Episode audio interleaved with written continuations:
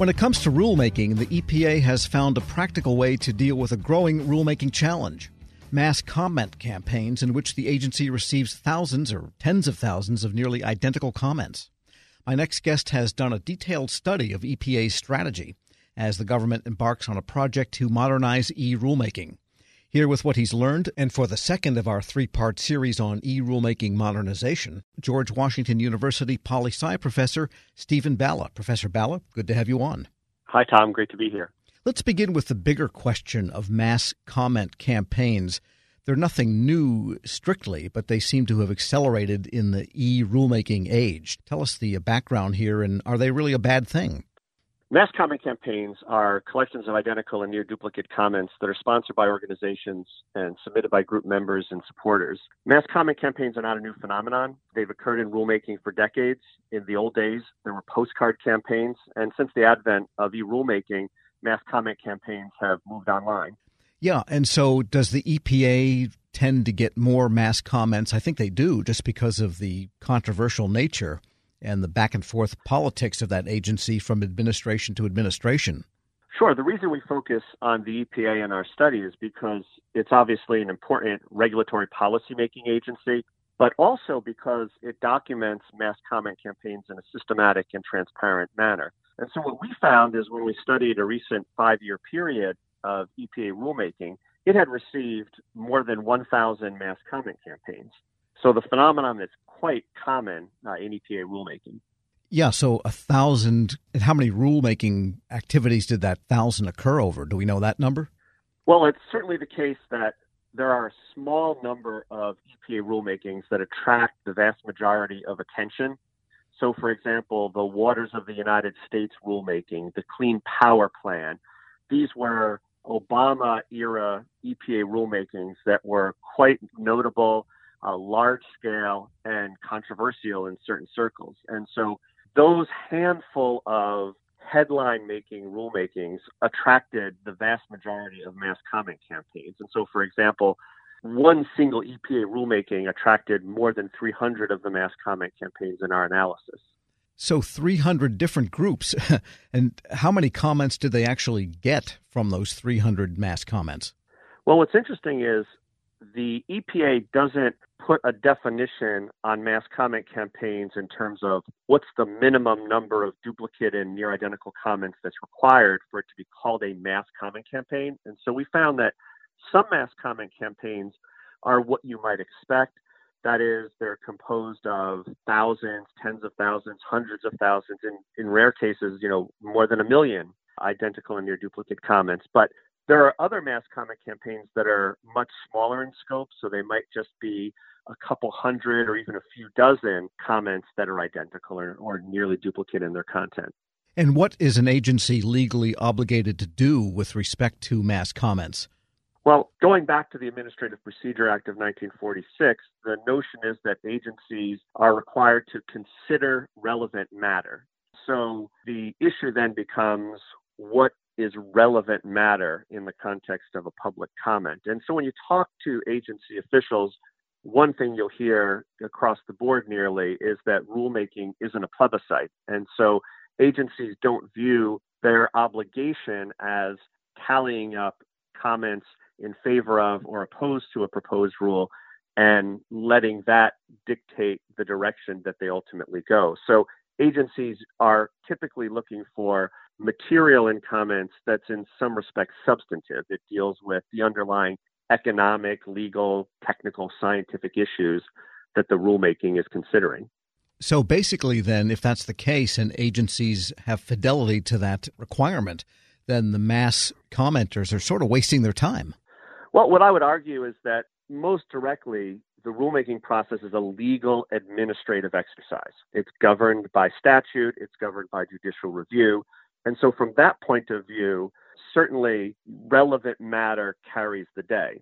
But we also have to realize that if we step back, rulemaking occurs in a larger political context, and agencies are exercising delegated authority, authority delegated by Congress, under the supervision of the president. And so the occurrence of a mass comment campaign can deliver to agencies valuable information about you know larger public political concerns regarding a proposed rulemaking. And so in that respect, you can imagine an indirect pathway of influence from the commenter, from the organization and, and the members who are engaging in this mass mobilization through channels such as the media, members of Congress, eventually then who put pressure on the agency. So would I say that, that mass comment campaigns are a waste of time?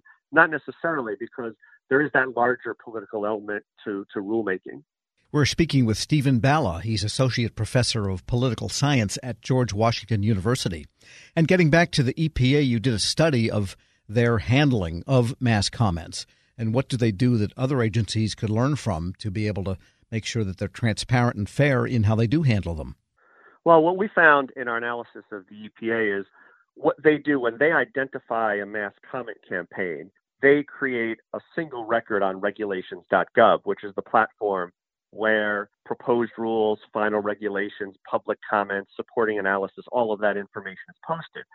So they'll post a single record to regulations.gov that contains uh, a variety of pieces of information. One, who's the sponsoring organization of the mass comment campaign, if they know that. Secondly, how many comments were submitted as part of the campaign. And then third, the agency will include in its record on regulations.gov an illustrative example of the comments that were submitted as part of the campaign. And that's usually through a PDF or a Word attachment. So the bottom line is you can find out who did it, how big of a campaign was it, and you can read essentially what the campaign was all about through that illustrative comment. And do we know whether that satisfies the desires of the people doing the mass comments? Do we know whether they feel that they are getting the hearing that they hope their bulk, I guess, will produce? I don't know of any information about stakeholder satisfaction or dissatisfaction with that particular approach.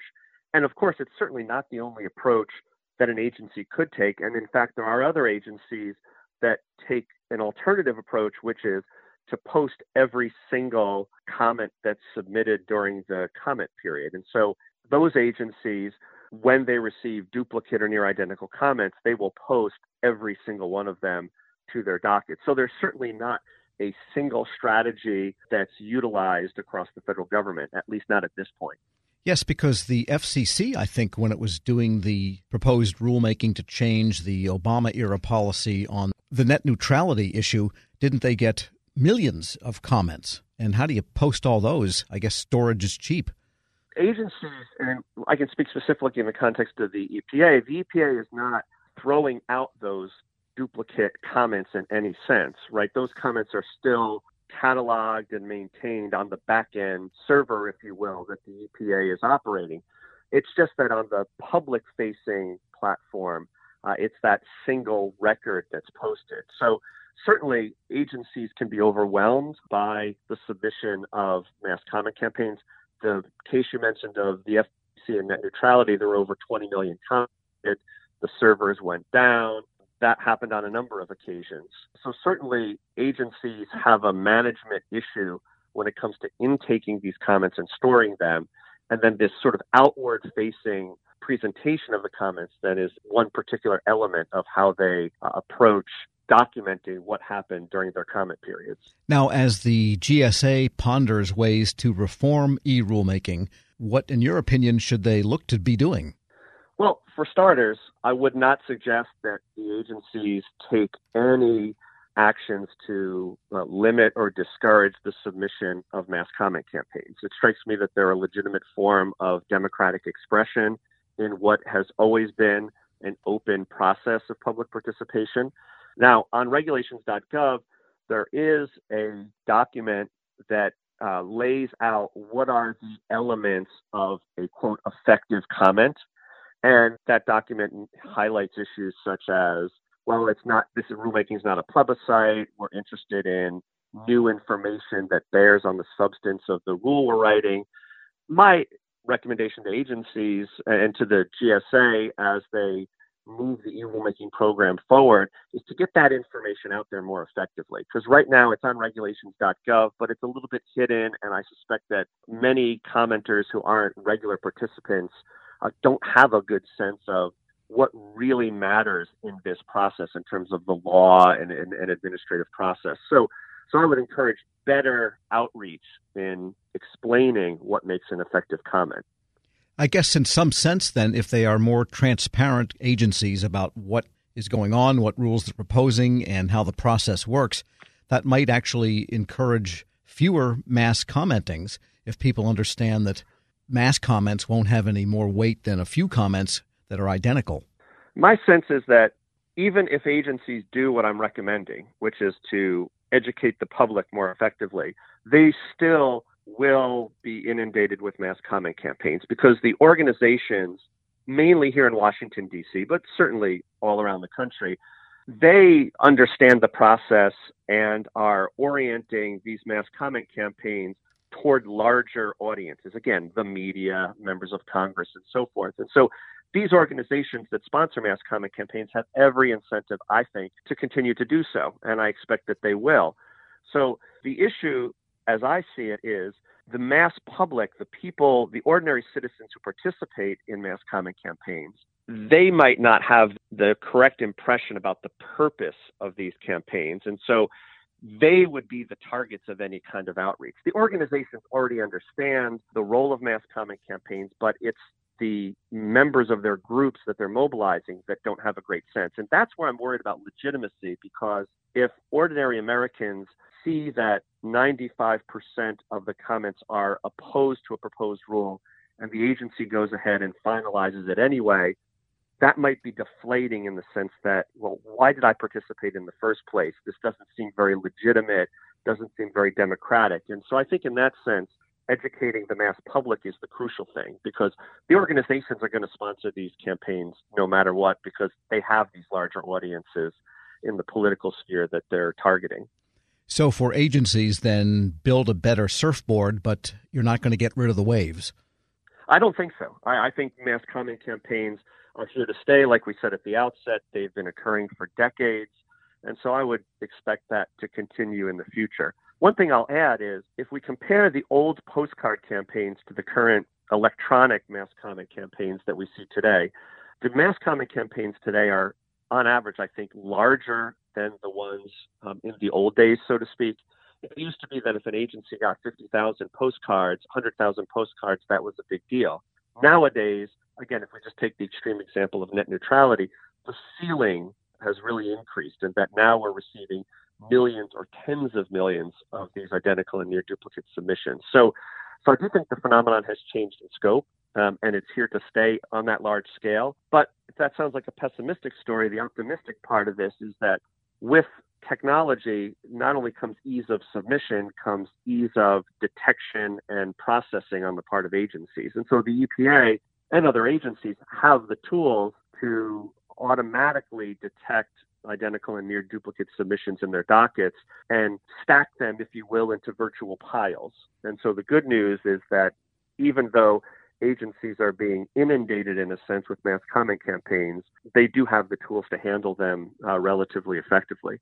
Steven Balla is Associate Professor of Political Science at George Washington University. Thanks so much for joining me. Thank you, Tom. Tomorrow in part three, we find out what industry thinks of federal rulemaking when we talk to the National Association of Manufacturers. We'll post this interview at federalnewsnetwork.com slash Federal Drive. And stay up to date on your agency's latest responses to coronavirus with our resource page at federalnewsnetwork.com. This episode is brought to you by Zelle.